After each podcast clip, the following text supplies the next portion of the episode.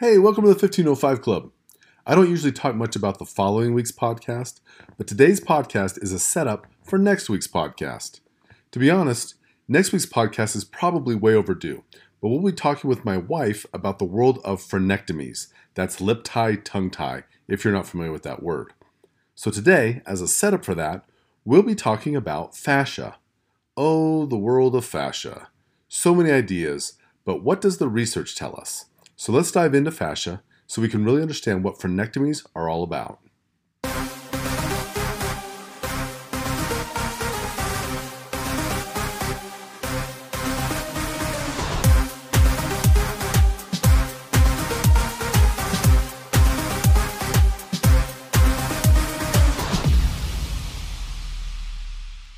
Do you ever think about the truth? When I was first starting in practice, I would often think about the truth the way the old time scientists would think about it. They knew that somewhere out there is the truth. The truth doesn't care if you know it, it'll just keep on being the truth. In fact, the truth will go on being the truth whether you know it or you don't know it. Our goal should always be to discover the truth because we know it's out there, without bias, without emotion, and without preference. The truth just is. The only variable is us, and whether or not we know the truth. We live in a culture that wants to define the truth. You've heard the term your truth. I mean this nicely, but there's no such thing as your truth. There's only your perspective of the truth. We've simply abused the English language by substituting the word truth for perspective. Think about a mirror. There's a truth of what you actually look like. When you look in a mirror, you're hoping to gain a perspective of that truth and to kind of see a little piece of what you actually look like. But you can only see one side of your head at a time, so your perspective is limited. When we talk about science, we're looking for insight to gain perspective, but we would be arrogantly ignorant to think we could see all of science in its totality. Now you might be thinking, where is he going with all this? Well, today we're going to be talking about fascia. Fascia has become a very popular topic with many products being sold to assist you with your fascia problems. The problem is, is it true? Let me start at the end and just tell you that I cannot tell you what is absolutely true. But I can tell you that you should have some doubts about some of the things you've probably heard about fascia. So let's dive into that and see where we land. A very interesting thing happened around 2019.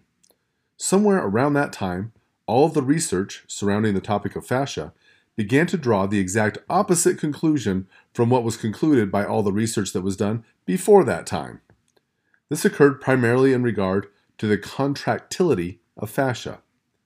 Prior to 2019, nearly all the research showed, and it was generally concluded, that fascia was non contractile tissue.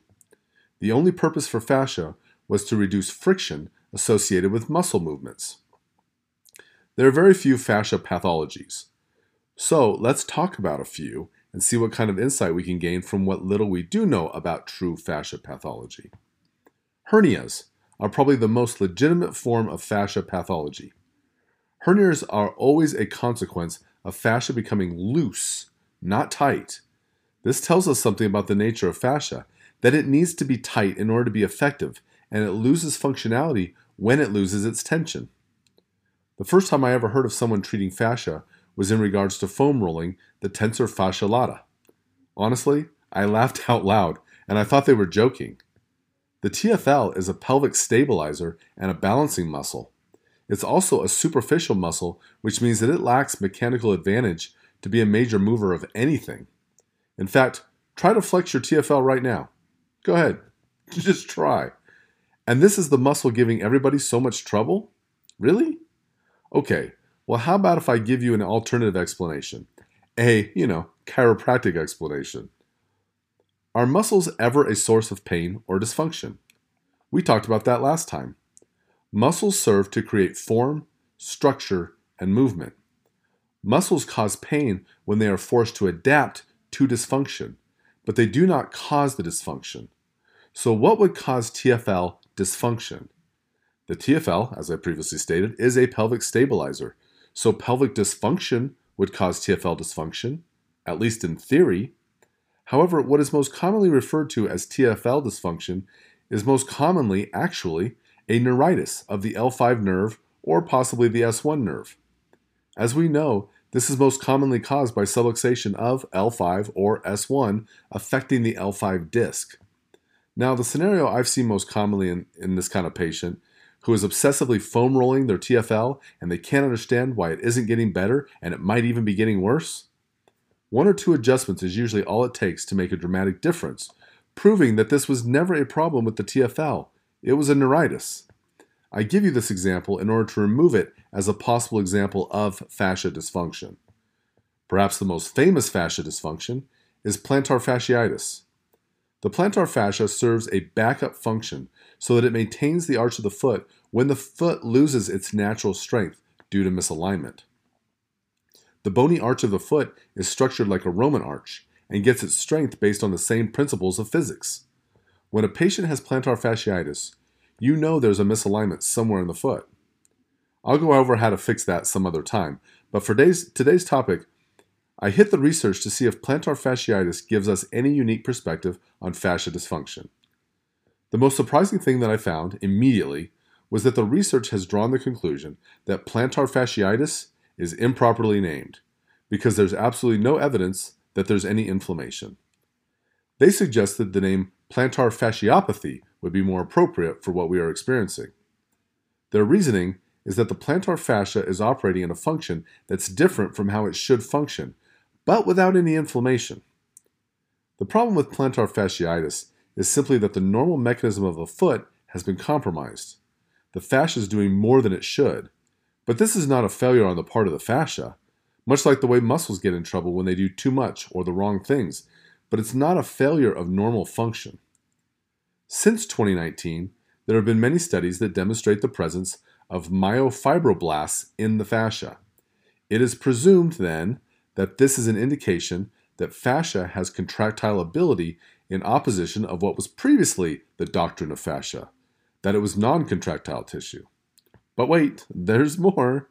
When studies are done to see how much force can be created by the fascia with its own contractile ability, it was determined to be so small that it was doubtful it had any measurable influence on joint biomechanics.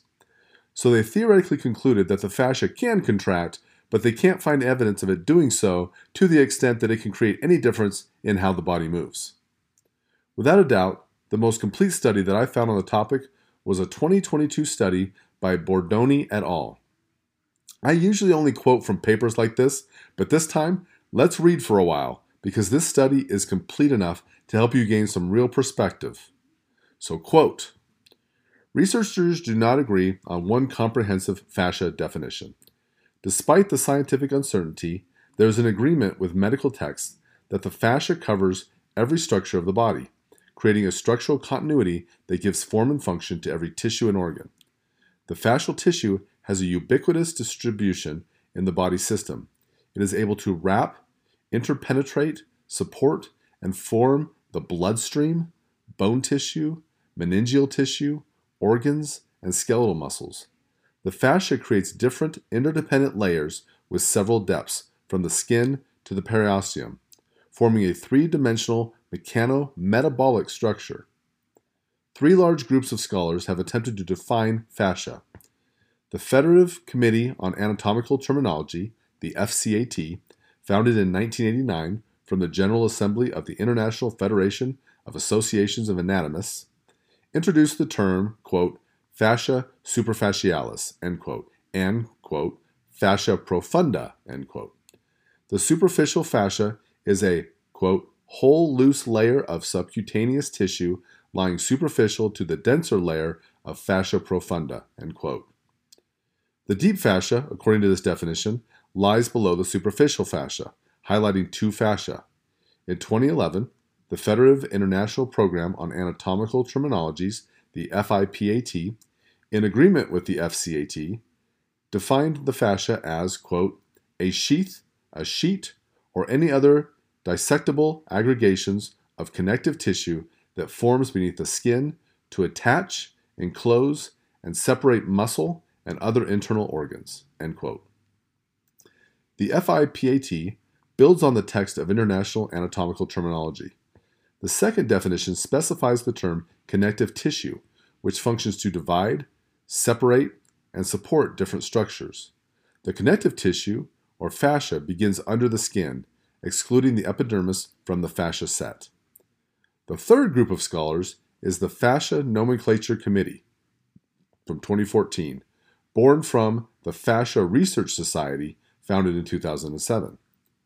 The board gave the following description of fascia quote, The fascial system consists of the three dimensional continuum of soft, collagen containing, loose, and dense fibrous connective tissues that permeate the body. It incorporates elements such as adipose tissue, adventitia, and neurovascular sheaths, aponeuroses, deep and superficial fascia, epineurium, joint capsules, ligaments, membranes, meninges, myofascial expansions, periosteum, retinacula, septa, tendons, visceral fascia, and all the intramuscular and intermuscular connective tissues, including endo, peri, epimysium. The fascial system interpenetrates and surrounds all organs, muscles, bones, and nerve fibers, endowing the body with a functional structure and providing an environment that enables all body systems to operate in an integrated manner. End quote. this is the broadest definition of fascia. The concept of a continuum of the collagen and connective structure, the cellular diversity that makes up the fascia, is emphasized. It is this continuum itself that assures the heat health of the body. These scientific definitions allow healthcare practitioners to make some deductions about fascia. The fascia includes everything that presumes the presence of collagen, connective tissue, or from which it is derived. All the tissue considered as specialized connective tissue of mesodermal derivation is, insert, is inserted into the fascial system. These include blood, bone, cartilage, adipose tissue, hematopoietic tissue, and lymphatic tissue. The fascial system has no discontinuity in its path, with layers of different characteristics and properties overlapping. A further research group for the nomenclature of the fascia founded in 2013, FORCE, Foundation of Osteopathic Research and Clinical Endorsement. The FORCE group has recently written several articles highlighting new concepts to understand the concept of the fascia better. So from them, quote, the fascia is any tissue that contains features capable of responding to mechanical stimuli.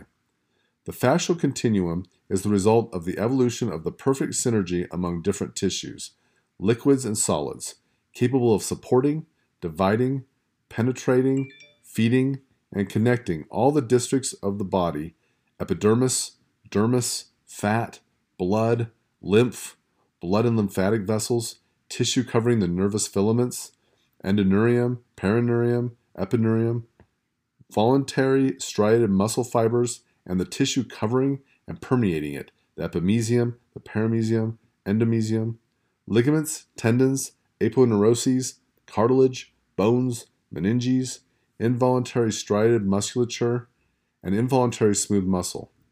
All viscera derived from the mesoderm, visceral ligaments, epiploon, small and large, peritoneum, and tongue. The continuum constantly transmits and receives mechanometabolic information that can influence the shape and function of the entire body. End quote. Normal movement of the body is allowed because of the presence of the fascial tissues and their inseparable interconnection, which allows the sliding of the muscular structure, the sliding of nerves and vessels between contractile fields and joints, and the ability of all organs to slide and move with each other as influenced by the position of the body. One of the fundamental characteristics of the fascia is the ability to adapt to mechanical stress, remodeling the cellular tissue structure, and mirroring the functionality necessity of the environment where the tissue lays. For example, the plantar fascia in the foot adopts a mechanical model known as the quote, windlass mechanism in order to provide dynamic support for the medial longitudinal arch while the limb transitions from the heel strike to toe off phase of the gait cycle. The fascial continuum allows the proper distribution of tension information produced by different tissues covered or supported by the fascia so that the entire body system can interact in real time, including the epidermis. The fascial unity influences not only movement, but also emotions. Dysfunction of the fascial system that is perpetuated in everyday movements can cause an emotional alteration of the person. This emotional alteration could be established originating from constant myofascial non physiological afferents, which would bring the emotional state and the myofascial pathology to the same level. In fact, the position of the body stimulates areas of emotionality, and the presence of myofascial alterations leads to postural alterations. The myofascial system has a very fine, wide, diversified, and ever present innervation. In particular, we can find the myelinated proprioceptive terminations, the Ruffini, Golgi, and Pacini, inside and near the connective tissue in close relationship with the muscles where the multitude of very fine, unmyelinated, free terminations are in contact with the periosteum. The layers such as endomysium and perimysium, and in the connective tissue of all the viscera. These receptors are deputies to the functions of proprioception, nociception, and interoception. The afferent pathways of the interoception project to the autonomic and medullary centers and to the brainstem, where they are sorted by the anterior cingulate cortex and the posterior dorsal insula, thanks to the thalamocortical extension. Interoception can modulate the exteroceptive representation of the body as well as pain tolerance. Dysregulation of the pathways that manage or stimulate the interoception could cause a distortion of one's body image and influence emotionality. End quote.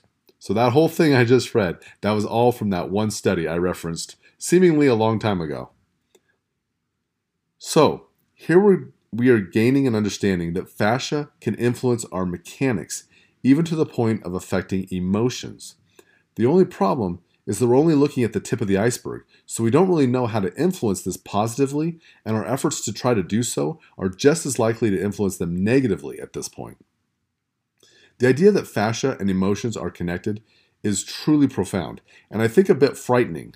I found one author, not peer reviewed literature, mind you, who suggested from her experience that fibromyalgia is a fascia problem caused by harboring fear, which produces a chemical called TGF, which has the effect of thickening fascial tissue and triggering the nociceptive function of the fascia. Now, I don't know if any of that's actually true, but it's an interesting concept. It has been stated in the research that new discoveries in fascia give us the impression that it's probably our body's largest sensory organ. If you take everything we now know about fascia and you think of it in terms of sensory tissue, it suddenly starts to make a lot more sense. The tie in between muscle and fascia allows forces from muscle movement to transfer across the fascia. But that makes sense if the, person, the purpose of the fascia is to be sensory. I also think this gives a completely different argument for why we should never manipulate joints that are not subluxated. But it also explains why some people might experience some temporary relief when they do have this type of manipulation performed.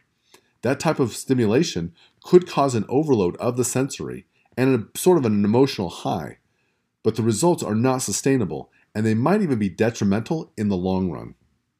All right, so we've talked a lot about fascia in general, but let's now focus our attention on one particular piece of fascia as we prepare for our discussion for next week.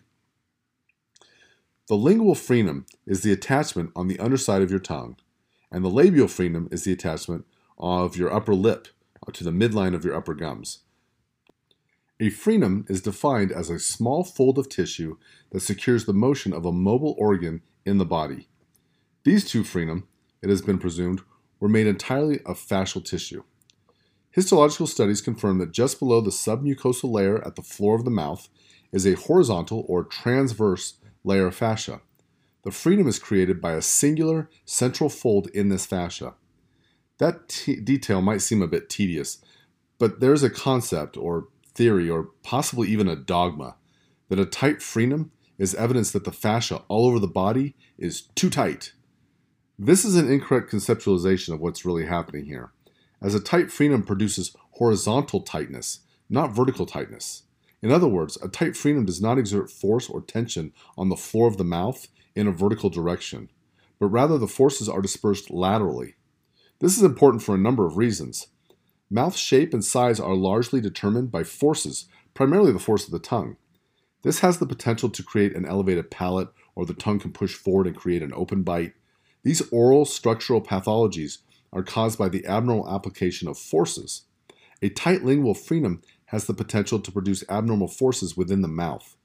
The big question is how much is too much, and how much is too little?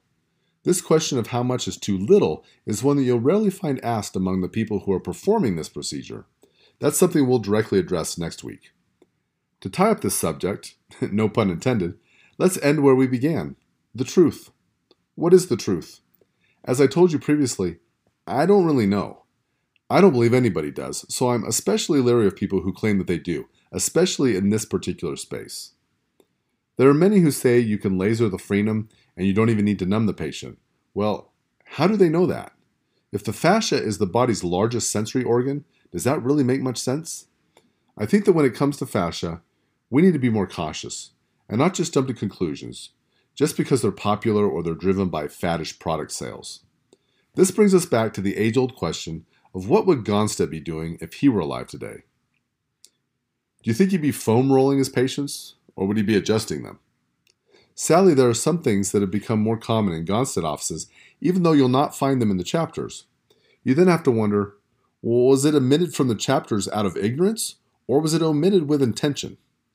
I think people often assume that because it was long ago, there are many things that were omitted out of ignorance, when in fact, I think way more things were omitted with, with intention. Let me give you a simple example.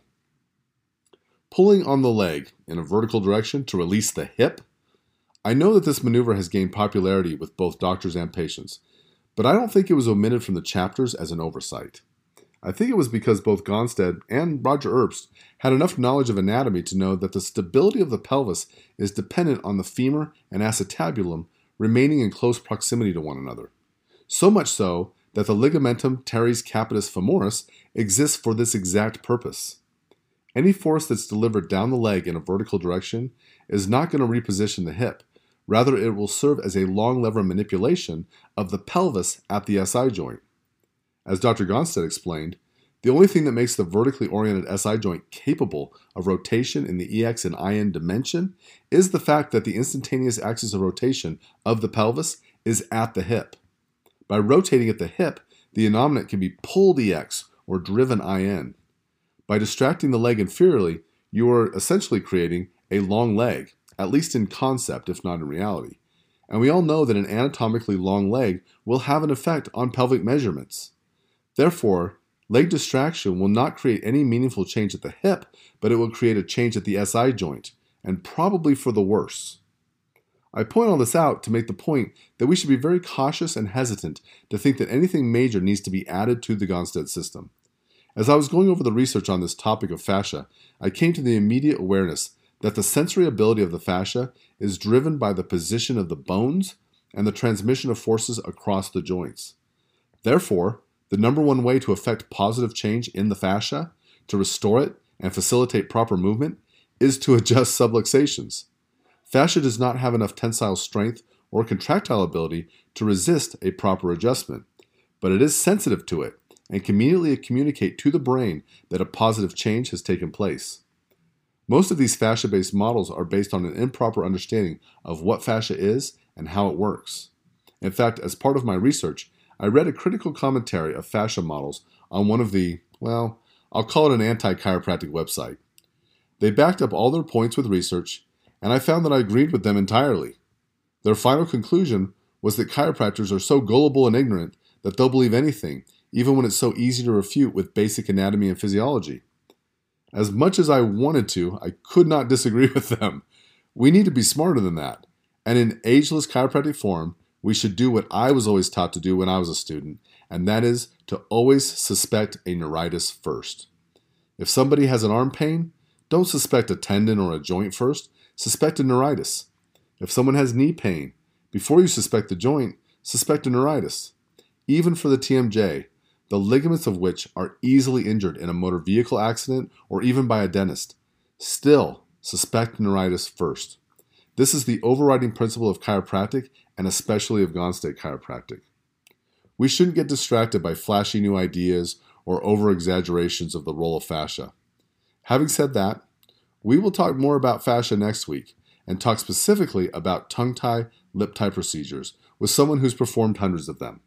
And since that person happens to be my wife, I can tell you that she hasn't done a single one without me assisting her. So we've seen all the same things and we've had many conversations about what we've observed. Well, I hope you found today's episode helpful and that it helped you to gain some perspective on the topic of fascia. Obviously, fascia is a real thing, and we all have it, but if we think of it as a sensory organ and not as a biomechanical or stabilizing force, which the research shows it has very little ability to influence, then I think we're off on the right foot to understand its proper role. I want to thank you for joining me today. I truly do appreciate everyone who listens to this podcast and that you've given me a voice to influence you in practice. If it helps to equip you to help even one more patient, then that's all that I could ever hope for. As always, I hope you have the very best week possible, and I'll see you again next time.